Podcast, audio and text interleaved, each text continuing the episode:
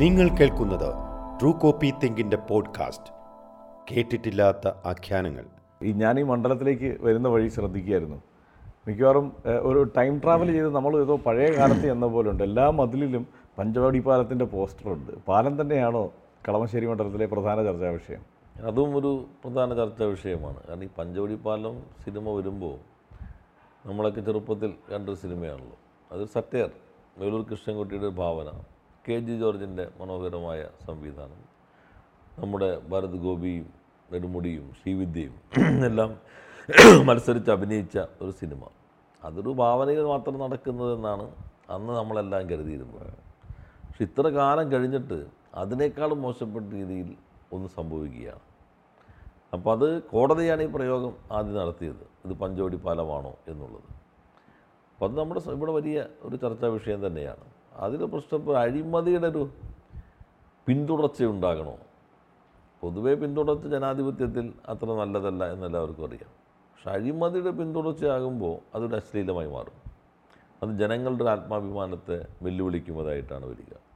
എനിക്ക് തോന്നുന്നു അങ്ങനെ ഒരു വികാരം പൊതുവെ ഉയർന്നു വരുന്നുണ്ട്. ഈ ഈ മണ്ഡലത്തിലൊരു പ്രധാനപ്പെട്ട ചർച്ചാ വിഷയം അത് തന്നെയായി നിൽക്കുന്നുണ്ട്. മറ്റു പല വിഷയങ്ങൾക്കൊപ്പം ഇതും ഒരു പ്രധാനപ്പെട്ട ചർച്ചാ വിഷയമായി തന്നെ വരും കളമശ്ശേരി മണ്ഡലത്തെക്കുറിച്ച് പറയുന്ന ഒരു പ്രശ്നം ഇത് പലപ്പോഴും ഈ സംസ്ഥാനത്തിന്റെ പൊതു പ്രശ്നങ്ങളൊന്നും ചർച്ച ചെയ്യാറില്ല. ഇവിടുത്തെ പ്രാദേശിക പ്രശ്നങ്ങളിൽ ഒതുങ്ങുന്നു മണ്ഡലത്തിന്റെ തിരഞ്ഞെടുപ്പ് ചർച്ചകൾ എന്നുള്ളതാണ്.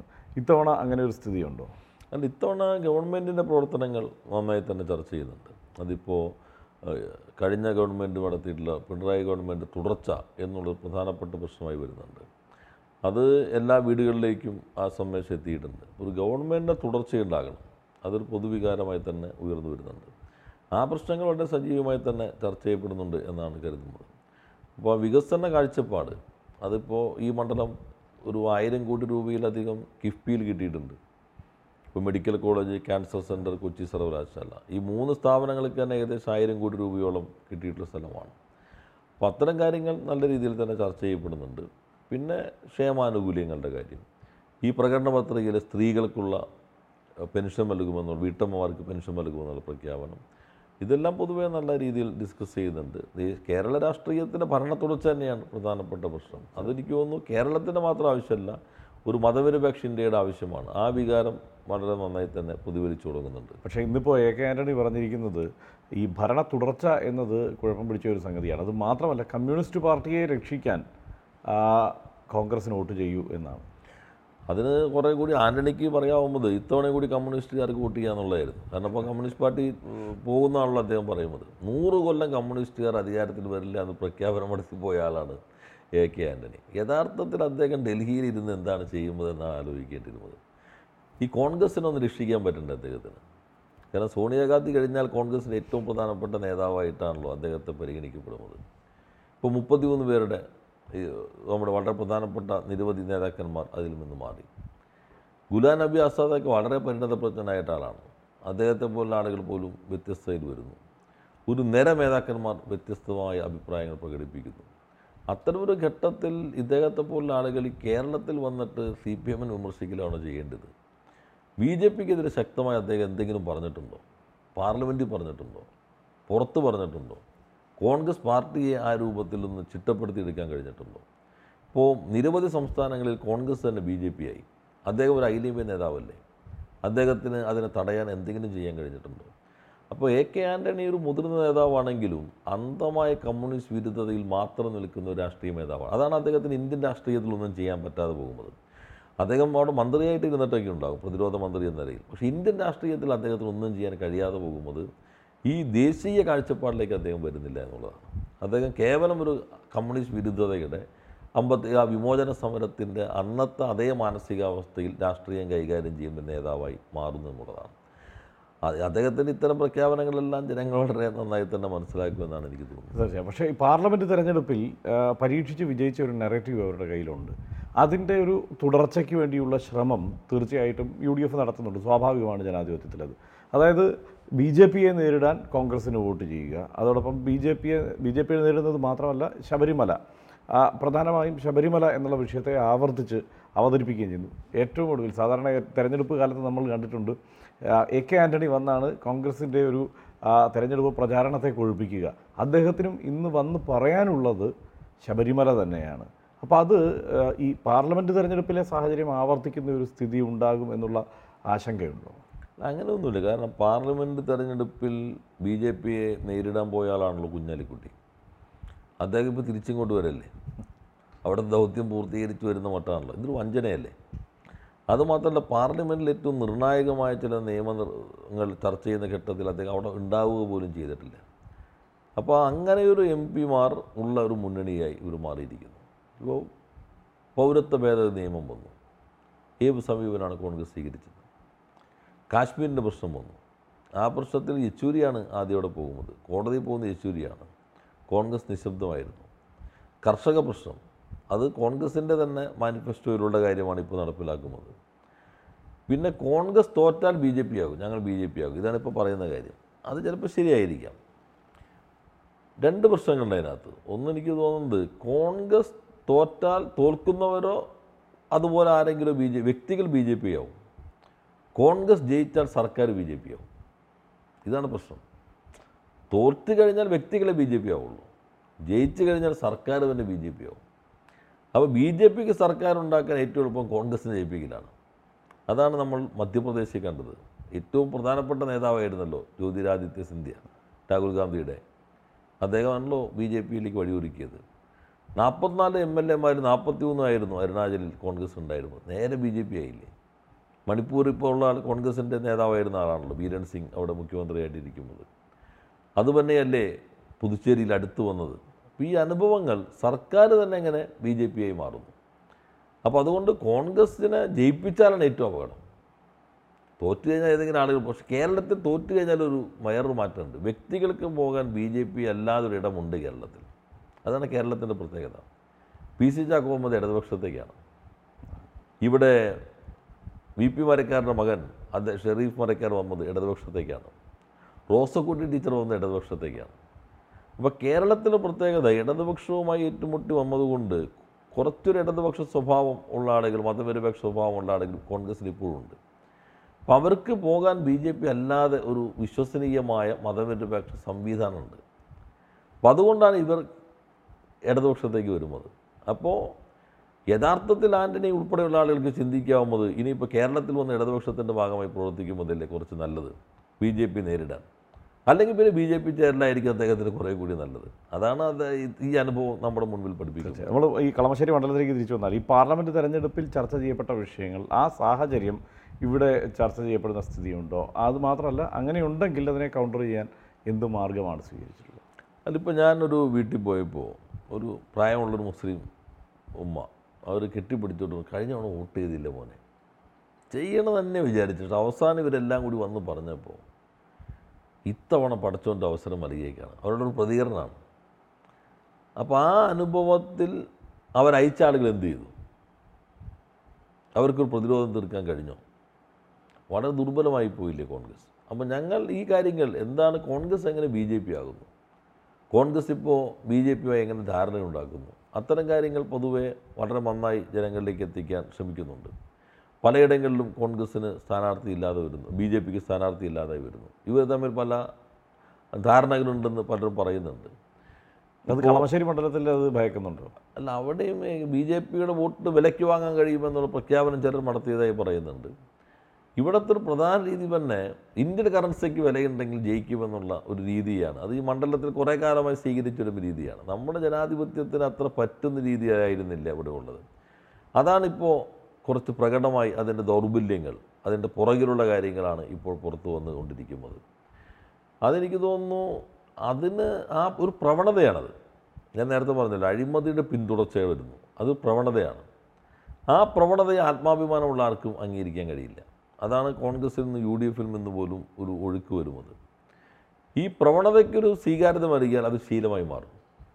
അത് ശീലമായാൽ നമ്മുടെ ജനാധിപത്യം അഴുക്കുള്ളതായി മാറും. വല്ലാതെ മരി മരീമസമായി മാറും. കാരണം നാളെ ഇതൊരു അഴിമതി കേസിൽ ആരെങ്കിലും കോടതി ജാമ്യം എടുത്ത് തെരഞ്ഞെടുപ്പിൽ നിൽക്കാൻ പറ്റാതെ വന്നാൽ അവർക്ക് മക്കളെ നിർത്താം എന്ന പുതിയ രീതി വരും സ്ഥാനാർത്ഥി നിശ്ചയിക്കാൻ അവർക്ക് പൂർണമായ അവകാശമുണ്ട്. ഇത് കാണിക്കുന്നത് മുസ്ലിം ലീഗ് മുസ്ലിം സമുദായത്തിന്റെ താല്പര്യങ്ങൾ സംരക്ഷിക്കുന്നില്ല. മതനിരപേക്ഷ താല്പര്യങ്ങൾ സംരക്ഷിക്കുന്നില്ല. ഒരു സമ്പന്ന ന്യൂനപക്ഷ താല്പര്യങ്ങൾ മാത്രമാണ് സംരക്ഷിക്കപ്പെടുന്നത്.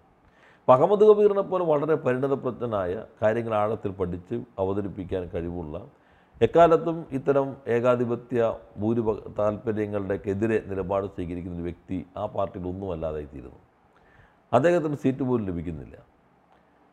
എന്നാൽ മറ്റു രീതിയിൽ വരുന്ന ആളുകൾക്ക് ഇങ്ങനെ തുടർച്ച കിട്ടുന്നു. ഇപ്പോൾ ഈ മണ്ഡലത്തിൽ എനിക്കുണ്ടായൊരു അനുഭവം മറ്റൊരു അനുഭവം പറയാം. ഒരു മുസ്ലിം പള്ളിയിൽ പോയപ്പോൾ അവിടുത്തെ ഉസ്താദ് അദ്ദേഹം എന്നെ കാണിച്ചു തന്നൊരു ലഘുരേഖ ഇറങ്ങിയിട്ടുണ്ട്. സി പി എം വേട്ടയാടി എന്നെ രോഗിയാക്കി. എന്താണ് അപ്പോൾ അദ്ദേഹം പറയാണ് ഒരു വിശ്വാസിക്ക് എങ്ങനെ ഇത് പറയാൻ പറ്റും? ഞാൻ ചിന്തിച്ചുകൊണ്ടിരിക്കുന്നത് വേറെ ചെന്ത് പറ്റി? ഞങ്ങളൊക്കെ കരുതുന്നത് പഠിച്ചവനാണെല്ലാം മുകളിൽ നിന്നാണെല്ലാം നിശ്ചയിച്ചു വരുന്നത്. അല്ലാണ്ട് സി പി എമ്മാണ് ഞങ്ങളുടെ വിധി മനുഷ്യന്റെ വിധി നിർണയിക്കുന്നതെന്ന് ഒരു വിശ്വാസിക്ക് പറയാനേ കഴിയില്ല.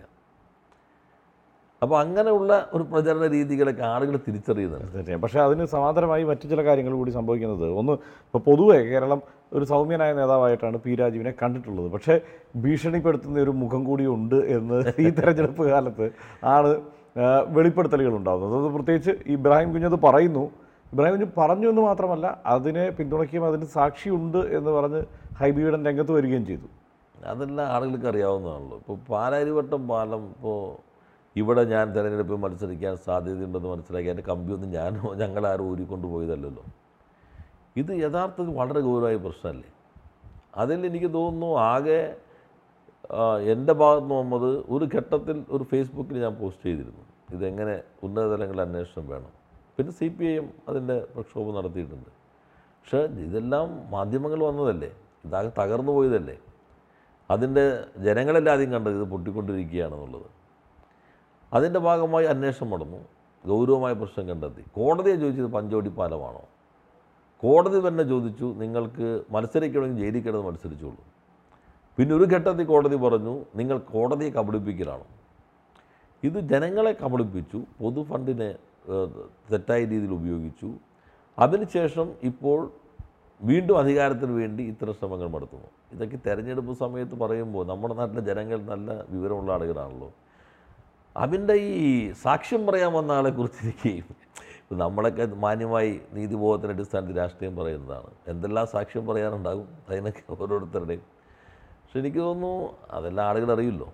അദ്ദേഹം പറഞ്ഞ ദിവസത്തെ പത്രങ്ങൾ അദ്ദേഹം എടുത്ത് നോക്കിയാണ് റീപോളിംഗ് നടന്ന ദിവസം എന്നാണ്. അന്ന് ഞങ്ങൾ രണ്ടുപേരും ഒരു ചായക്കടയിൽ നിന്ന് കട്ടൻ ചായ കുടിക്കുന്നതാണ് അന്നത്തെ ചാനലുകളുടെ പ്രധാനം. ഈ റീപോളിംഗ് നടക്കുമ്പോൾ.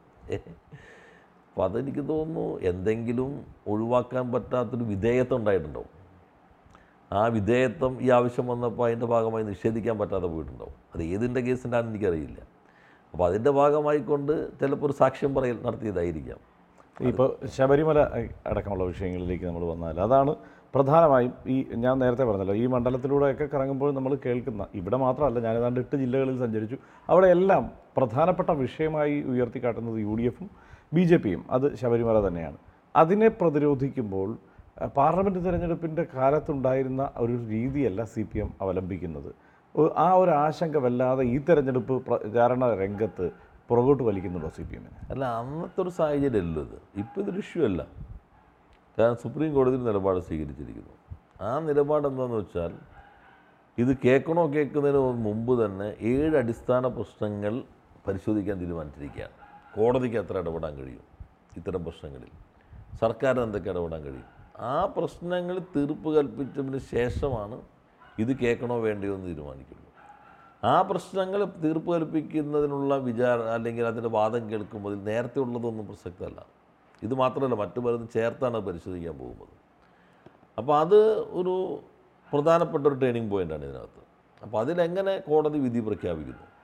അത് ഗവൺമെന്റുകളുടെ പ്രവർത്തനത്തെ സംബന്ധിച്ചും കോടതികളുടെ പ്രവർത്തനത്തെ സംബന്ധിച്ചും ഭരണഘടനയുടെ ഈ ആരാധന സ്വാതന്ത്ര്യം ആചരിക്കാനുള്ള സ്വാതന്ത്ര്യം ഇതൊക്കെയായി ബന്ധപ്പെട്ടിട്ടുള്ള പുതിയ ചില ഇതിലേക്കായിരിക്കും എത്താൻ പോവുക. തീർച്ചയായും. ഒരു ഒരൊറ്റ വാചകത്തിലാണ് എല്ലാവരും അത് സി പി എമ്മിനെ വിമർശിക്കുന്നത്. അത് ഇപ്പോൾ സി പി ഐ എം പറയുന്നത് എന്ത് തീരുമാനമായാലും സുപ്രീം കോടതിയുടെ തീരുമാനം എന്ത് തന്നെയായാലും ബന്ധപ്പെട്ടവരുമായി ഒക്കെ ചർച്ച നടത്തി ഇക്കാര്യത്തിൽ ഒരു തീരുമാനമുണ്ടാക്കും. ഒരു നടപടി തുടർ നടപടി സ്വീകരിക്കുമെന്നതാണ്.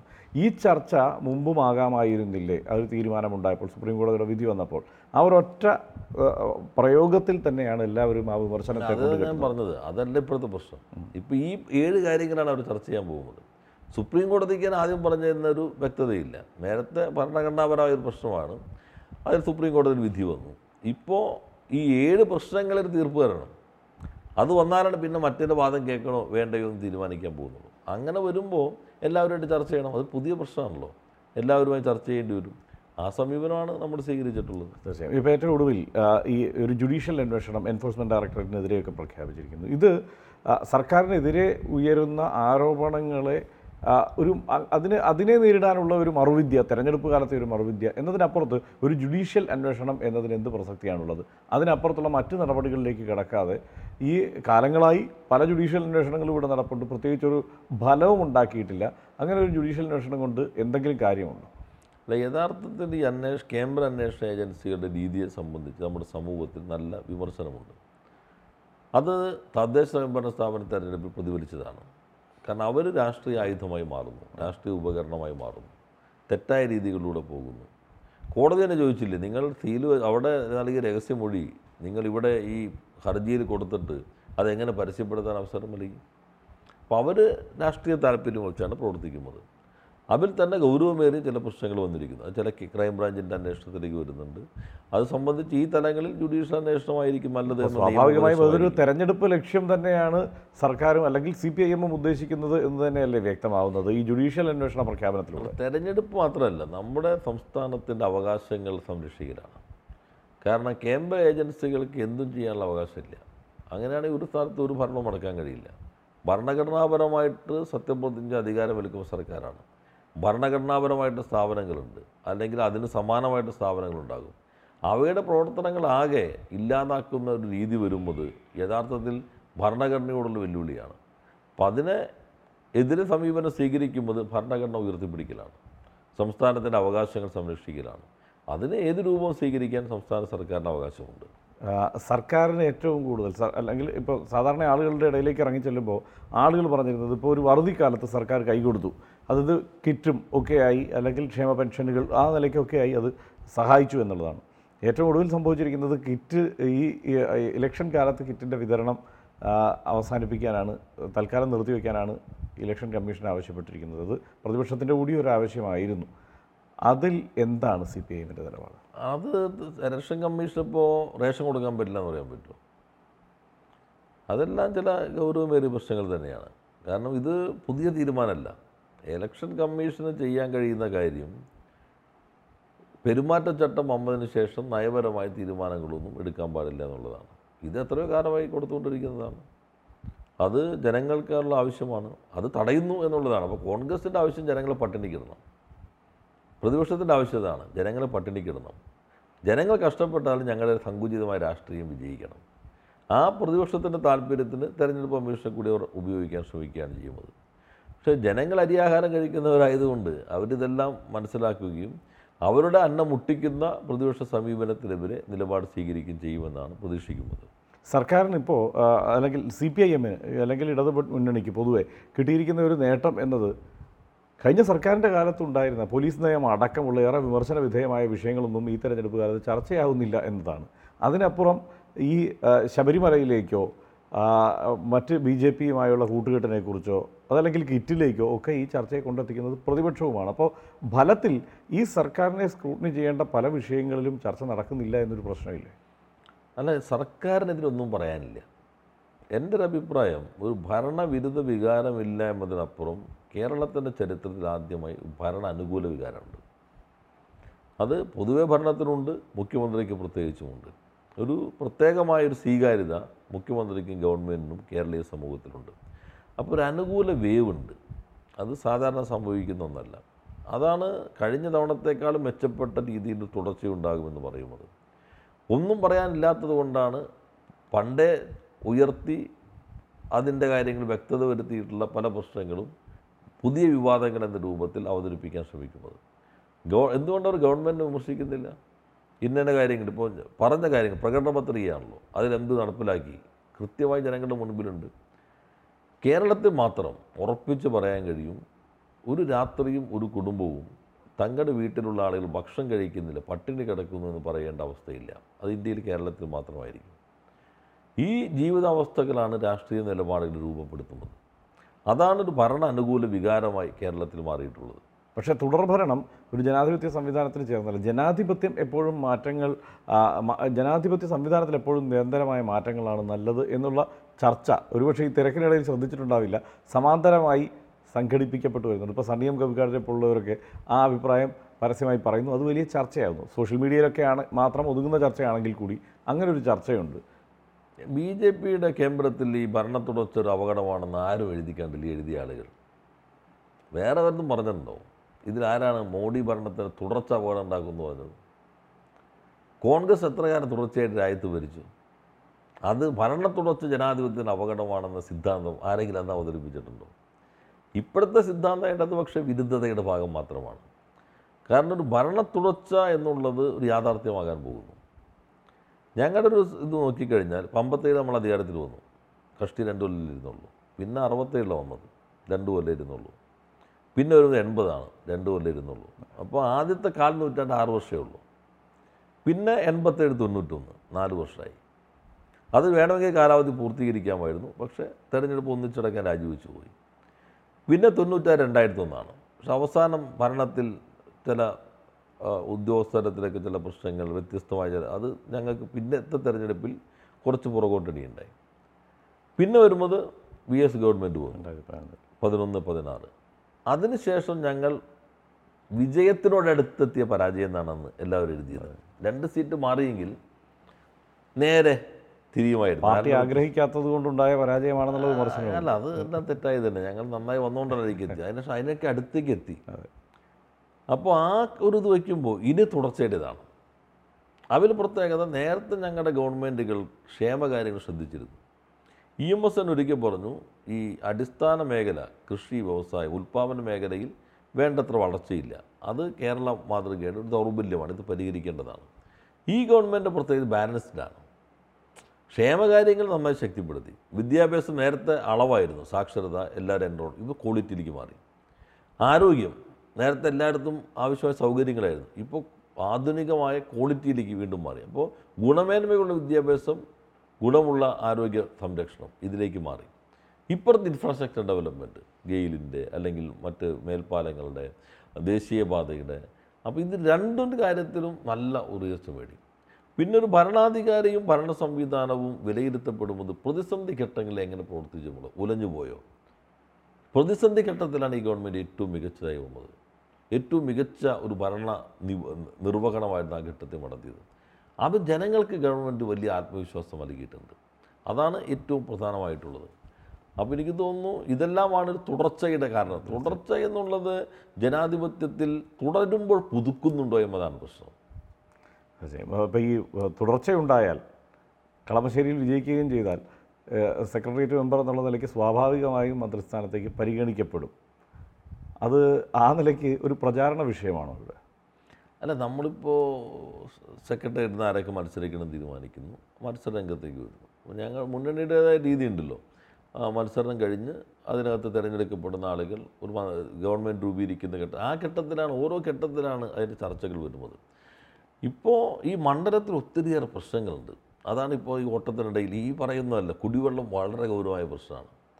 ഇപ്പോൾ ഇടത് ഈ മുന്നണി ഗവൺമെന്റിന്റെ തന്നെ ലൈഫ് പദ്ധതി അതിന് വേണ്ടത്ര രീതിയിൽ ഇപ്പോൾ ആദിവാസി എസ് സി കോളനികൾ അതിന്റെ ഫണ്ടെല്ലാം ഉണ്ട് പക്ഷെ അതിന് വിനിയോഗത്തിൽ കുറേ പ്രശ്നങ്ങളുണ്ട്.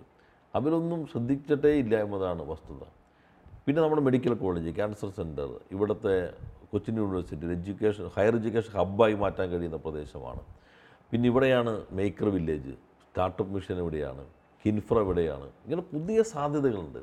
ആ സാധ്യതകൾ എങ്ങനെ മനുഷ്യർക്ക് നന്മയ്ക്ക് വേണ്ടി വിനിയോഗിക്കാൻ കഴിയും? അതാണ് തിരഞ്ഞെടുക്കപ്പെട്ട് കഴിഞ്ഞാൽ ഏറ്റെടുക്കേണ്ട ഉത്തരവാദിത്വമായി ഞാൻ ഇപ്പോൾ കാണുന്നത്. തീർച്ചയായും. രണ്ട് അവസാനമായി ഒരൊറ്റ കാര്യം കൂടി സംഭവിക്കുന്നുണ്ട്. ഈ തെരഞ്ഞെടുപ്പിന് സമാന്തരമായി. അത് ഒരു പാർലമെന്റ് മണ്ഡലത്തിലേക്കുള്ള തെരഞ്ഞെടുപ്പ് നടക്കുന്നുണ്ട് മലപ്പുറത്ത്. ഒന്നത് അവിടുത്തെ പ്രകടനം എങ്ങനെയായിരിക്കുമെന്നത്? മറ്റൊന്ന് ഇപ്പോൾ ഏറ്റവും ഒടുവിൽ ഉണ്ടായ ഒരു തീരുമാനം എന്നത് തെരഞ്ഞെടുപ്പ് കമ്മീഷന്റെ തീരുമാനമായി വന്നത് ഈ രാജ്യസഭയിലേക്കുള്ള തെരഞ്ഞെടുപ്പ് മാറ്റിവെക്കാനുള്ള തീരുമാനമാണ്. ആ തെരഞ്ഞ അത് സി പി ഐ എമ്മിനെ ഇടതുപക്ഷത്തെ ടാർഗറ്റ് ചെയ്യുന്ന ഒരു തീരുമാനമാണ് എന്നാണ് സീതാറാം യെച്ചൂരി വിശദീകരിച്ചത്. അങ്ങനെയാണെങ്കിൽ അത്ര സൂക്ഷ്മമായി ടാർഗറ്റ് ചെയ്യപ്പെടുന്നുണ്ട് എങ്കിൽ ഇപ്പോൾ ഈ അന്വേഷണ ഏജൻസികളുടെ എല്ലാം ഇടപെടൽ ഇത്ര ശക്തമാണെങ്കിൽ ഈ തെരഞ്ഞെടുപ്പ് ഈ പ്രക്രിയയിൽ സമ്പൂർണ വിശ്വാസം സി പി ഐ എം രേഖപ്പെടുത്തുന്നുണ്ടോ ഈ ഘട്ടത്തിൽ? ഇതൊരു ആ, അസാധാരണമായ നടപടി തെരഞ്ഞെടുപ്പ് കമ്മീഷന്റേത് കാരണം നമ്മുടെ രാജ്യത്ത് നിലവിലുള്ള ഒരു രീതി നോട്ട് വിജ്ഞാപനം പുറപ്പെടുവിച്ച് തെരഞ്ഞെടുപ്പ് പ്രക്രിയ ആരംഭിച്ചു കഴിഞ്ഞാൽ സുപ്രീം കോടതി പോലും ഇടപെടാൻ പാടില്ല എന്നുള്ളതാണ്. തെരഞ്ഞെടുപ്പ് കമ്മീഷൻ ഉത്തരവാദിത്വം ആ തെരഞ്ഞെടുപ്പ് പ്രക്രിയ ആരംഭിച്ചു കഴിഞ്ഞാൽ നിയമാനുസൃതം സുതാര്യമായി അത് പൂർത്തീകരിക്കുക എന്നുള്ളതാണ്. ഇവിടെ കാരണം പോലും പറഞ്ഞിട്ടില്ല. നേരെ ഇത് മാറ്റിവെക്കുകയാണ് ചെയ്തിട്ടുള്ളത്. അത് ഗൗരവമായൊരു പ്രശ്നമാണ്. ഒരു കാരണവശാലും ഒരു കമ്മീഷൻ ചെയ്യാൻ പാടില്ലാത്തതാണ്. അത് സി പി എമ്മിന് മാത്രം സി പി എമ്മിനെ ടാർഗറ്റ് ചെയ്തിട്ടായിരിക്കാം പക്ഷേ സി പി എമ്മിന് മാത്രം ബാധിക്കുന്ന പ്രശ്നമല്ല. തെരഞ്ഞെടുപ്പ് കമ്മീഷൻ സ്വതന്ത്രമായ ഭരണഘടനാപരമായി നിർവചിക്കപ്പെട്ട ഒരു സ്ഥാപനമാണ്. അത് കേന്ദ്ര ഗവൺമെന്റ് അനക്സായി മാറുന്നു എന്നുള്ളതാണ്. അതിന്റെ ഒരു അനുബന്ധമായി അല്ലെങ്കിൽ അപ്പൻഡിക്സായി മാറുന്നു എന്നുള്ളതാണ്. അതെനിക്ക് തോന്നുന്നു എല്ലാവരും ചോദ്യം ചെയ്യപ്പെടേണ്ട പ്രവണത തന്നെയാണ്. ഞങ്ങളെ ടാർഗറ്റ് ചെയ്യുന്നുണ്ടായിരിക്കാം പക്ഷെ അതിനേക്കാൾ ഉപരി ഇങ്ങനെയാണെങ്കിൽ നമ്മൾ മറ്റ് തിരഞ്ഞെടുപ്പുകൾ എങ്ങനെ വിശ്വസിക്കും? ഏത് രീതിയിൽ അതിന് ഉൾക്കൊള്ളാൻ കഴിയും? അപ്പോൾ തെരഞ്ഞെടുപ്പ് പ്രക്രിയയെക്കുറിച്ച് തന്നെ കുറേ കൂടി ഗൗരവമായ ഒരു ചർച്ചകൾ ആവശ്യപ്പെടുന്നു. കമ്മീഷന്റെ ഇത്തരം പ്രവർത്തന രീതികളെ അതിനെക്കുറിച്ചും ഒരു ചർച്ച ഈ നടപടി ആവശ്യപ്പെടുന്നു എന്നുള്ള അത് വളരെ പ്രസക്തമായ ഒരു ചോദ്യമാണ്. സമയം പതിനൊന്നര കഴിഞ്ഞിരിക്കുന്നു രാത്രി. ഇനി കിടന്നുറങ്ങണം. വെളുപ്പിന് എഴുന്നേറ്റ് വീണ്ടും പ്രചാരണത്തിലേക്ക് പോകണം. നമുക്കിവിടെ അവസാനിപ്പിക്കാം. വളരെ നന്ദി. സന്തോഷം. വളരെ നന്ദി.